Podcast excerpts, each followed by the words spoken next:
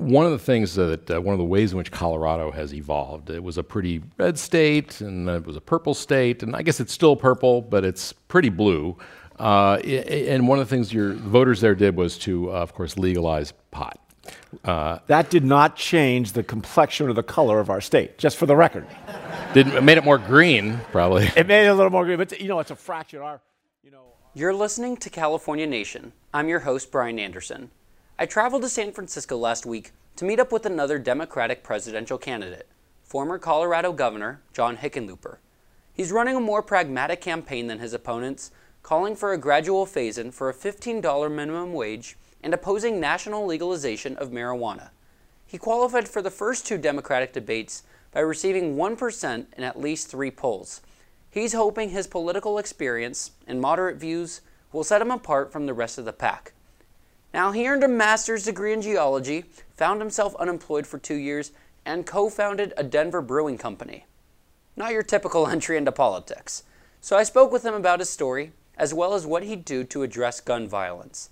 Today on the podcast, we're bringing you the full interview. All right, enjoy the show.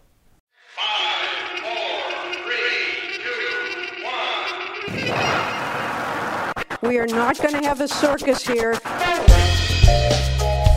we just left pleasure. Paradise. For paradise. Can you please hug me?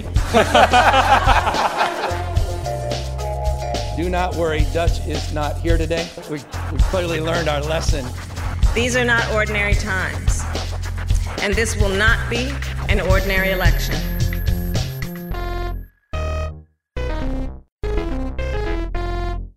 Are here with former Colorado Governor John Hickenlooper. Governor, thanks for coming on the show. It's great to have you. My pleasure. So let's start out by talking about your pitch to California voters who are hearing your name for the first time. Who are you and why are you running for president? So I'm John Hickenlooper, the former mayor, former governor of Colorado, former mayor of Denver, uh, and I'm running for president because I think we are in a national crisis of division, and I think we probably haven't been this divided since the the Civil War. And I look at my both my time in the in the private sector when I started a number of small businesses, but the the ability to go forward and you know be a mayor and be a governor has really allowed you know I, I I've got a continuous record of achievement where I've been able to bring people together, get them to put down their weapons, and make progress, achieve progressive goals. And I think that's what this country needs right now. We need people to get stuff done. And one of the more progressive things that have come out of Colorado, I'm sure it's one of the first questions you get, is legalizing marijuana. How have you evolved on the issue and where do you stand right now on it? So I was originally against the legalization because I was worried about teenagers when their brains are still rapidly growing, consuming, you know, high THC marijuana. Uh, but you know, most of our worst fears haven't happened. We haven't seen a, a spike in consumption among teenagers. It's actually come down a little. We uh, don't see a, a dramatic increases in people driving while high. Uh, far more accidents a result of people on their cell phones, to be blunt. Uh, I think that the old system was a disaster. We sent millions of kids to prison. We made them felons. We made difficult lives impossibly more difficult. And for what real purpose? So I have slowly but surely come around to the point that uh, I don't think we should tell other states who, you know, the federal government should tell them what should be legal, what shouldn't be legal. So the states' rights matter. Let the states figure it out. But the federal government should make sure that those states that want to legalize recreational marijuana or legalize medical marijuana can use banks and so, charge cards. They should have a banking system, and the federal government should also uh, make sure that the the FDA begins testing on marijuana for proper federal oversight, but not the federal government saying all states should do this. All states have to do this, just like we did with alcohol. Gotcha. When they repealed the Volstead Act in 1933, they gave states the choice of whether you wanted to legalize alcohol and under what framework of regulation you would do that. And upon just researching you, I found out that you have a master's in geology and you moved to Colorado in the mid 1980s and you found yourself unemployed for a couple years. What do you think that experience taught you? Because right now we're hearing about the future of work and jobs that they might look look at and how people are displaced. What's your advice to those people, and how do you work through that difficult time in your life? Well, I was, you know, I got laid off on uh, July 6, 1986, and I remember it forever, right after the Fourth of July weekend. and you, you know, there were tens of thousands. I mean, literally, I don't know, 20,000 geologists who lost their jobs in the 1980s, and no one was hiring. So I didn't just lose my job, I lost my profession, just like millions of people did in the Rust Belt.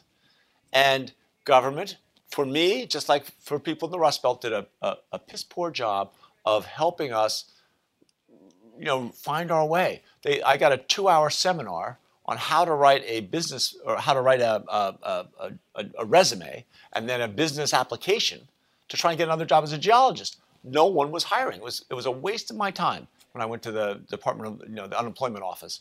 So I think this time, and we can see with artificial intelligence and, and automation that we're going to, again, eliminate professions by the, by the boatload in the next 10, 10 or 15 years, we need to start identifying those professions that are going to get eliminated and begin training the employees with new skills. We're going to have plenty of jobs. Right? Right now, we have 7.3 million job openings and only 6.2 million people looking for work. Right? So we so uh, almost unheard of that we have more job openings than people looking for work. We lack the skills. That's why so many of those jobs are unfilled. People don't have the right skills. So is the message to people, your job's not coming back, you need to be retrained? Well, the, the, the job is five years before their, their job disappears, begin training them in alternative skills so they have a choice, right? So if, if they begin to think their job's not going to come back, they have an opportunity to, to pick a new profession if they want. Uh, we've got a big partnership with Microsoft called, and we're creating something called Skillful.com. And who's the we? Uh, the state of Colorado, gotcha. uh, and the Markle Foundation in New York, and then uh, and then originally it was LinkedIn, but now Microsoft. But they're also is now in 20 other states that are, are working with this to try and figure out what would this tech platform look like so that a kid can accumulate skills their whole life and at any time they wanted they could click on a new profession uh, they could see what skills they have would be applicable to that profession what skills they're lacking right. where they could get those skills what it would cost give individual kids of all ages the freedom to, to, to go into new professions if they need to, if they want to. And I got to ask another staple of Colorado for the worse has been gun violence. You've seen Aurora, uh, several other just shootings, but the broader issue is people dying with firearms, not these semi automatic weapons. What can be done to address the underlying causes of gun violence and the underlying issues? Sure. Well, like many of the significant challenges, it's not just one thing. And Colorado is the only purple state that I'm aware of that we got universal background checks passed. Uh, we think that has a material effect on keeping guns out of the hands of dangerous people. And in a divided legislature too. Yep, it was a battle. Uh, and then we also had, uh, we also were able to, um, and this is is tricky, but we've reached out to uh, the guns, uh, gun stores that sell guns, uh, target ranges, shooting ranges, and really started a, a public-private partnership to make uh, the entire uh, gun owners community aware of how important it is to keep your guns and your ammunition under lock and key.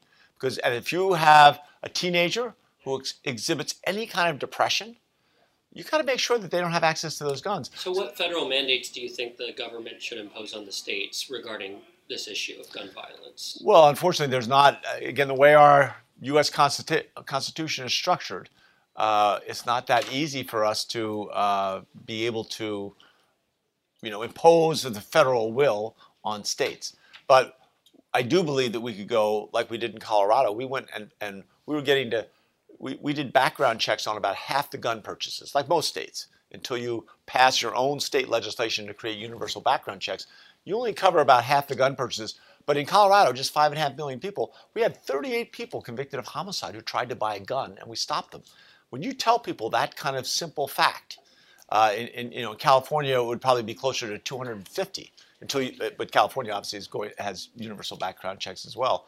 Those kinds of answers, I think, will sway any Republican legislator in almost any state. And I think we'll get to universal backgrounds per, background checks pretty quickly. And I just had a couple more. We're here in San Francisco. California is a very progressive state what is someone who's born in, in Pennsylvania, who's a 67 year old white man, what's the appeal to these progressive voters here in California who might see you as sort of a, a, a purple state traditional person? Well, I'm traditional, except that we're the we have reduced our climate change emissions by you know, arguably more than any other state on a per capita basis. We are the only state that got the environmental community and the oil and gas industry to sit down together and create methane regulations. It's the equivalent of, of removing 320,000 cars a year from the roads and, and paid for by the oil and gas industry. Uh, we, we're closing two coal fired electrical plants and replacing them with wind, solar, and batteries. No one's done this stuff before. I think what's moderate about that? That's progressive. Uh, you know, in Denver, when I was mayor, we were one of the very first cities. This is 10 years before Ferguson to to completely overhaul our our our police misconduct system. We have an Office of the Independent Monitor we created, a civilian oversight commission to make sure neighborhoods can control how they're policed. We changed those kinds of things long before it became part of the political mainstream. And I think I think people in California and across the country are going to respond to that. And not asking you, sure, and not asking you to criticize other candidates, but what do you think is the differentiating factor with you? What is your unique appeal?